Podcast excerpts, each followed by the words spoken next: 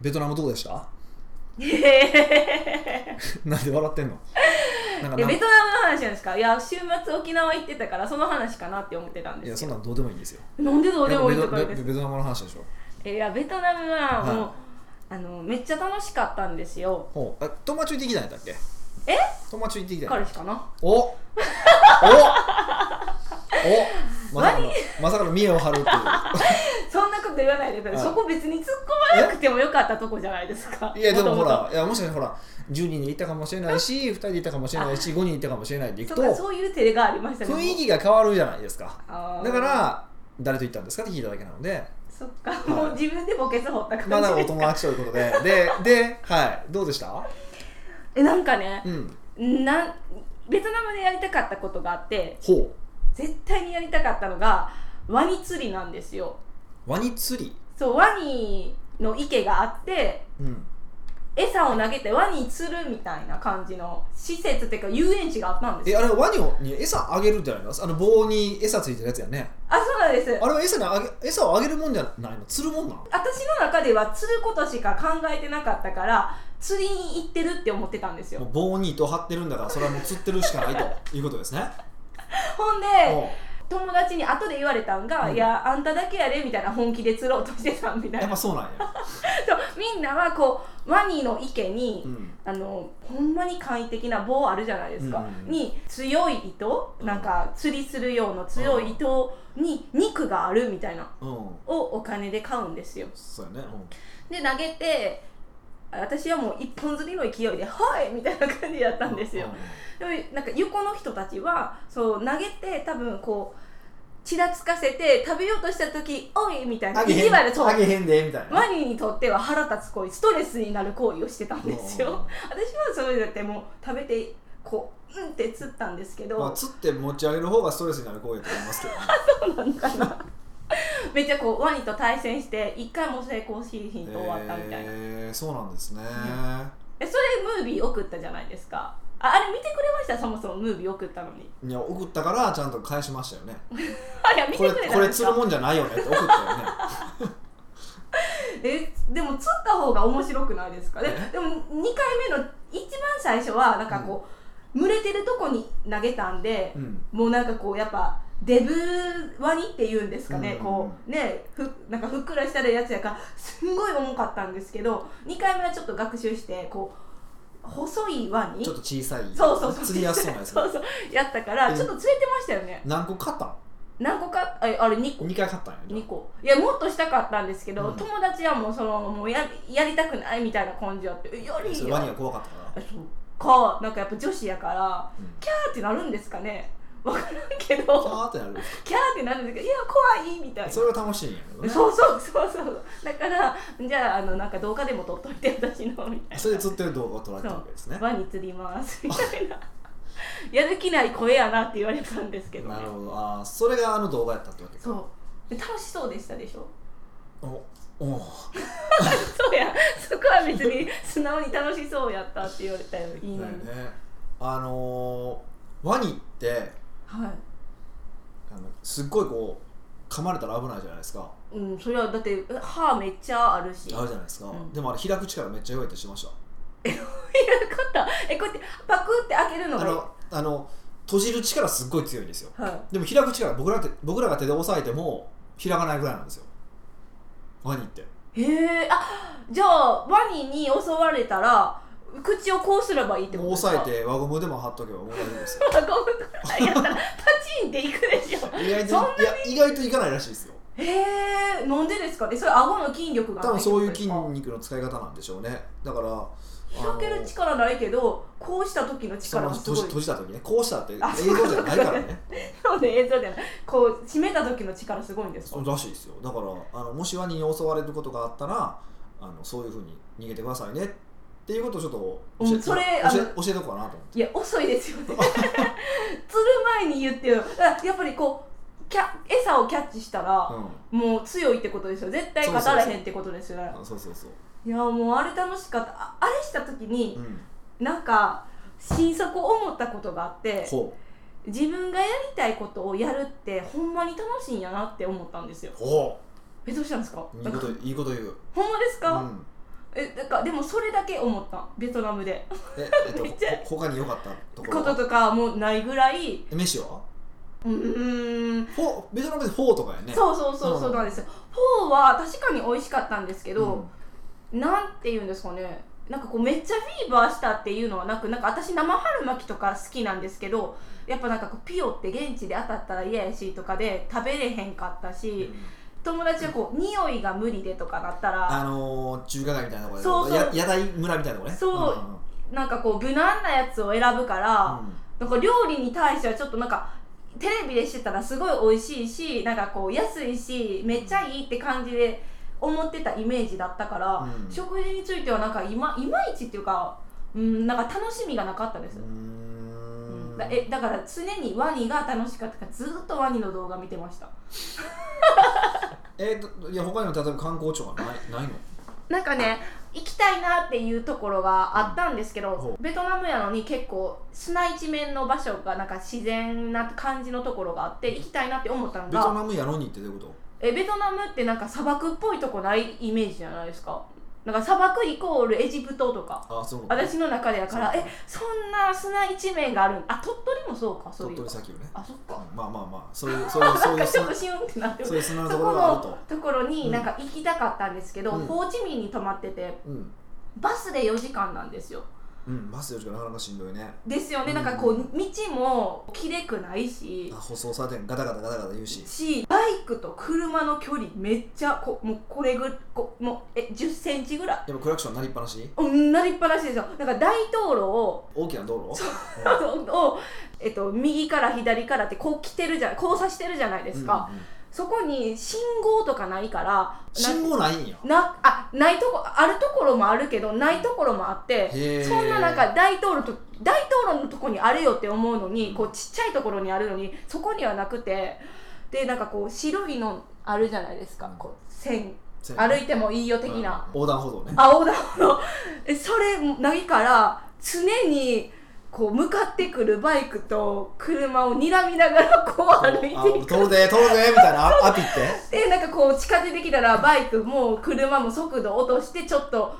通れるみたいなのをしなきゃいけないんですよあもうーそれめっちゃハラハラして、まあアジア圏内のって国ってそういうとこ多いですよねまだあんまりこう信号が整ってなかったりとか信号あっても守れへんかったりとかするからそうでなんかこう現地民とかがおったらそこについていけばいいけうど、んあんま人通ってなかったからほんま自分と車で頑張るみたいな感じだったからもうそういう経験も初めてしたなし、るほどねまあその時でもそれでいくとあれじゃない普段こうほらやっぱ黄緑の服とかピンクの服着てるからそういう時はいい よねいやアピれるよねアピれると思うじゃないです私かいるよここにってアピれるよ ねいやアピれてるんですかね普段そうでもベトナムではそんな格好してないです普通になんか黒とかやったんでそれはあかんやんいやなもっんでとアピるよなんとでベトナムはそこはもうアピっていかないと 引かれるでそれ行かれるんか今回運よく引かれへんかったけれどもそう良かったですようん良かったですけどんでなんかサイゴン川とかもむちゃくちゃ汚くてでもなんかこう若者のデートスポットデートスポットって言うたら言うんかこう、うん川があったうんらは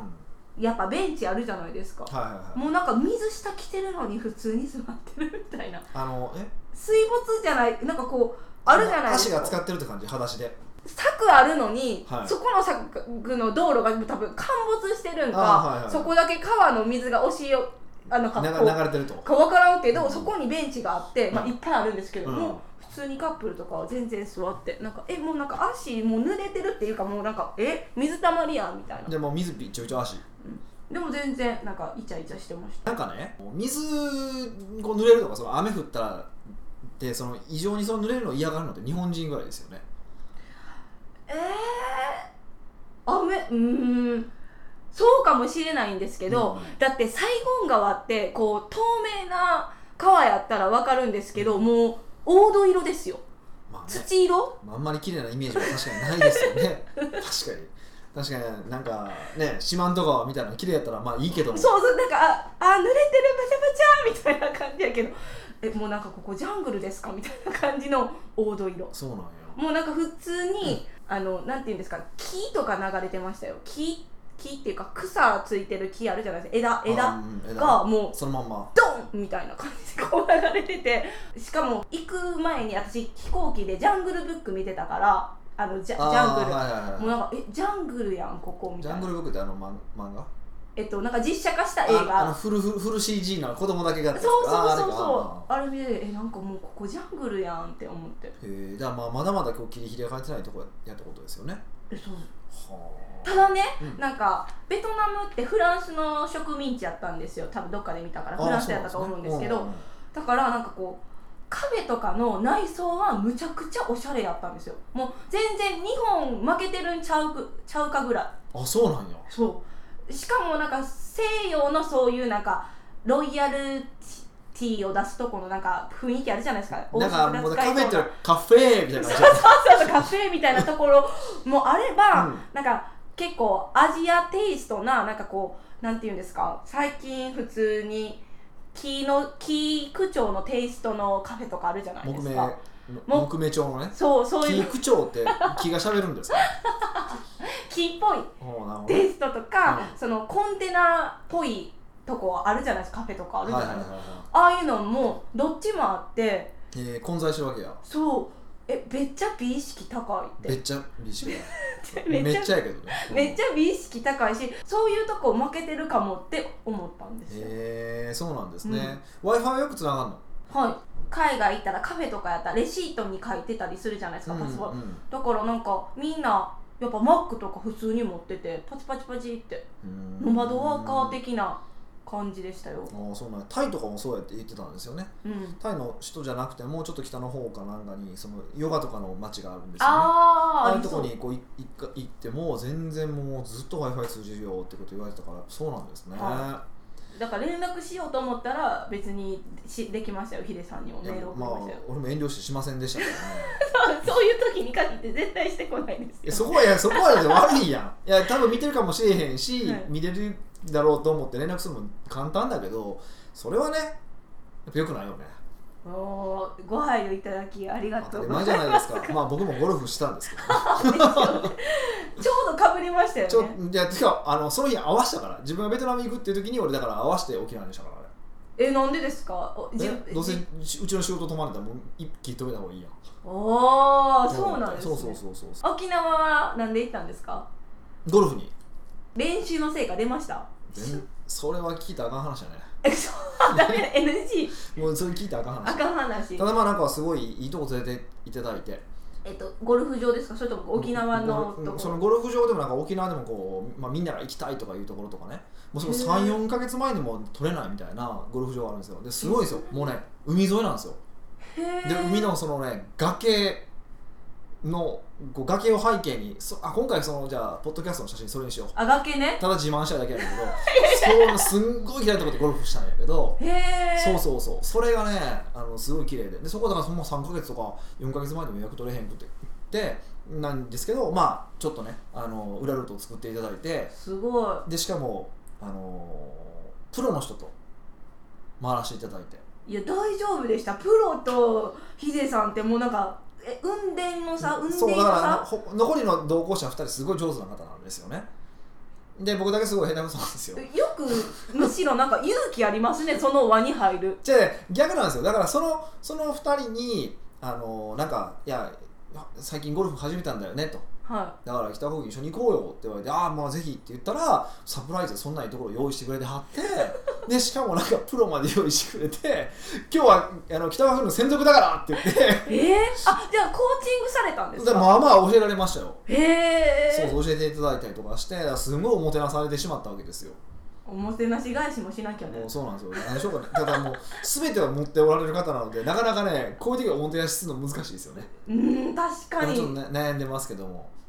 ヒデさんのあの手料理を振るうといかやどうほんでますそかんなん振る舞うねあ振るって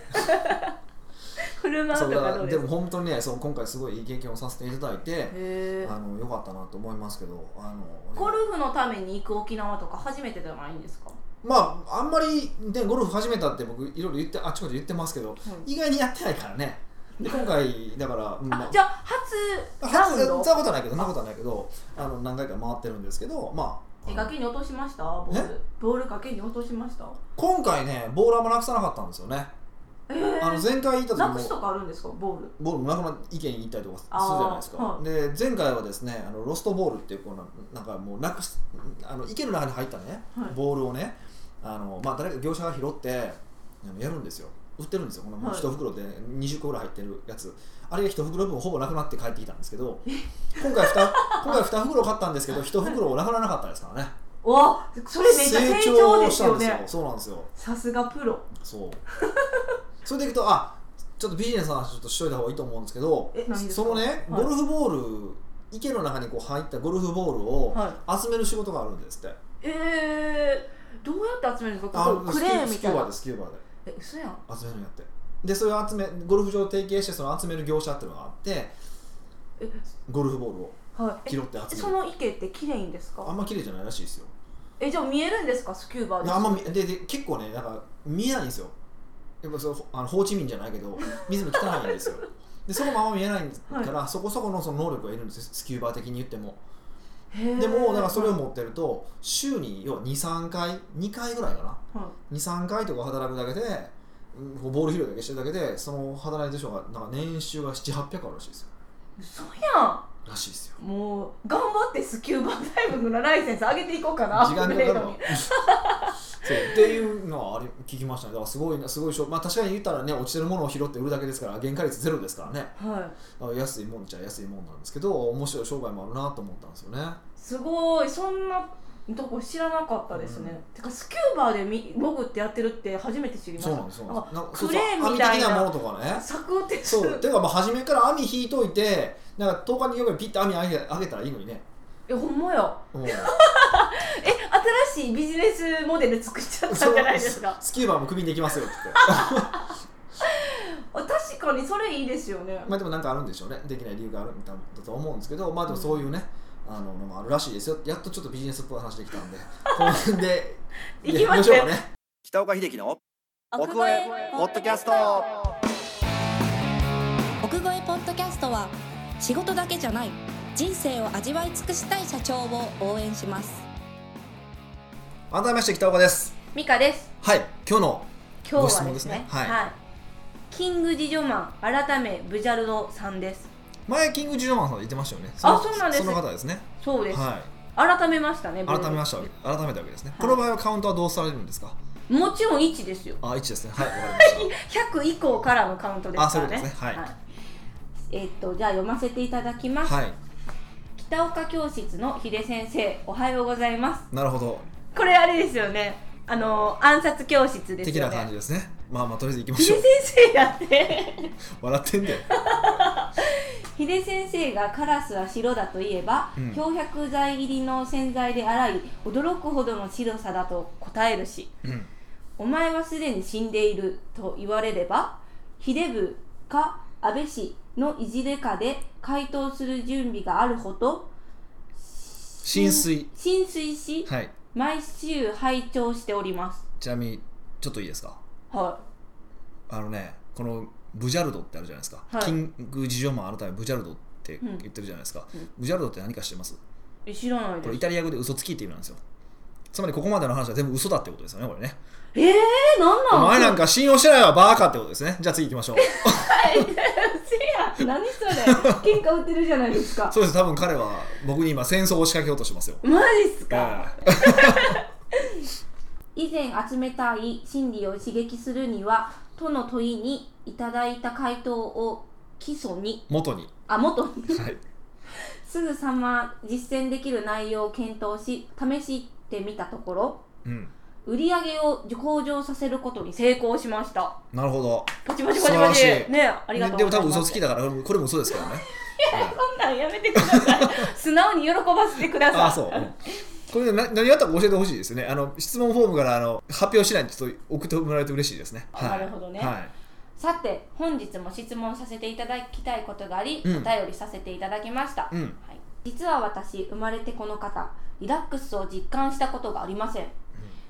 寝ている時以外はほぼ全て何かしら考えほぼ全て緊張しているような気がします、うんその緊張感たるや次元爆弾を解除する際赤と青のどちらかの線を切るか選択に迫られているくらいの気分ですうん大丈夫ですかねああ俺今リラックスしてるなどと思った時は一度もなく最速うん、もはや、あもはや うん、もうもはやリラックスは都市伝説か卓越したリラックス技能を持つ方のみが許された行為なのではないかとすらかん思えてきましたビジネスにおいて緊張感も大事かと思いますが同じくらいにリラックスすることも大事かと思いますうんもちろんリラックスしたことがないので理論上の理解ではありますがうんうん、そこで瞑想やヨガなどに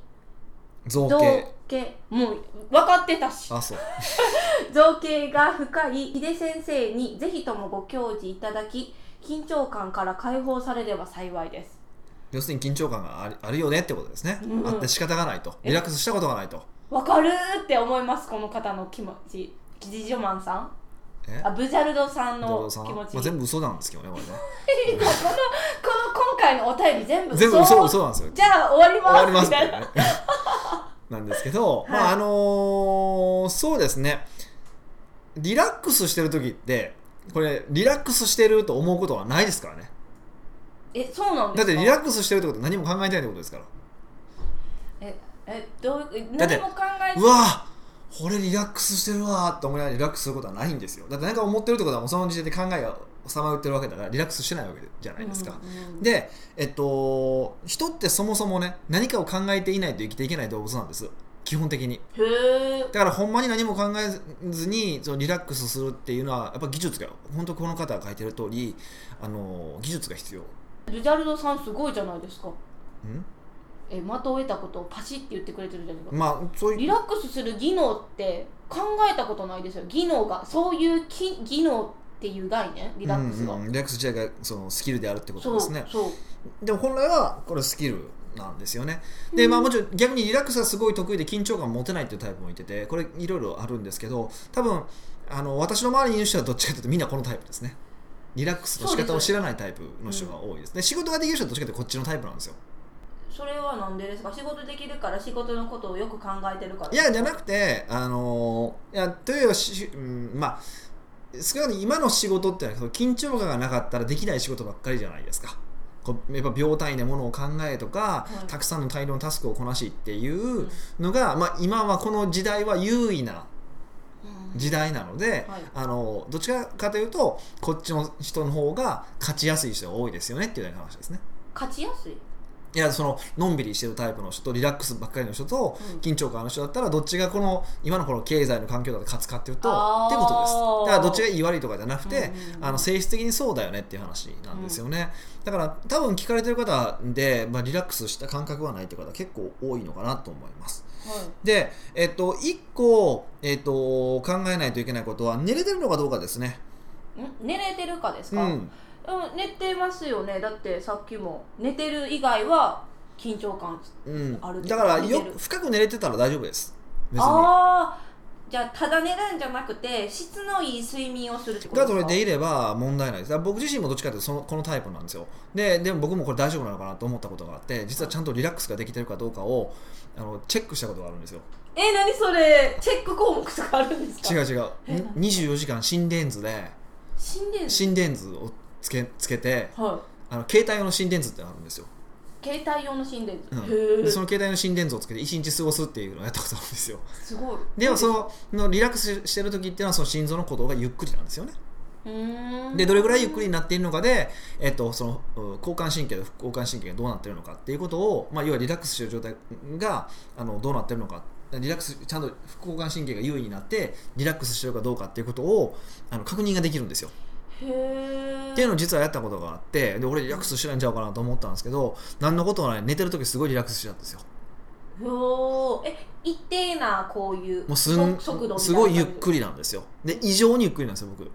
えめっちゃじゃあなんかリラックスしとるってそこうそとうでだすかから結局そう普段の起きてる時にリラックスはできないんですけど睡眠ですごいリラックスをしてるからあ全然問題ないと思いますよみたいな話で結局終わったんですねへえいやじゃあ睡眠時間とかっていうよりなんていうかそのリラックスしてる方が大切ってことですいかやもちろん睡眠はいろんなその理由があるしまだまだ科学的に解明されてないこともたくさんあるんですけど、うんまあ、一個はリラックス効果っていうのもあってあの、まあ、やっぱり結構そういう人は多いみたいですだからバッて寝ちゃう人とか僕らが多分あのー床に、まあ、そのまま本当に布団寝たら瞬間に寝ますからね、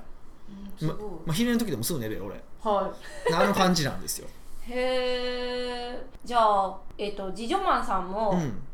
多分そのタイプなんじゃないかなっていうふうにうーん思いますよ。じゃあ携帯用の心電図で一回良質な睡眠取れてるかチェックしてもらってど取れてたらいいけどもし取れてなかったらそういう質のいい睡眠をどうすればいいとかあるんですか、まあ睡眠から改善するのはなかなか難しいと思うからそれこそやっぱ瞑想とかを繰り返しやっていくっていうことはいいと思いますよへーでめ瞑想はもうまさにこれスキルなんですよ要はその頭の中を空っぽにして、うんえーずっとゆっくりと呼吸をするっていうのを意識する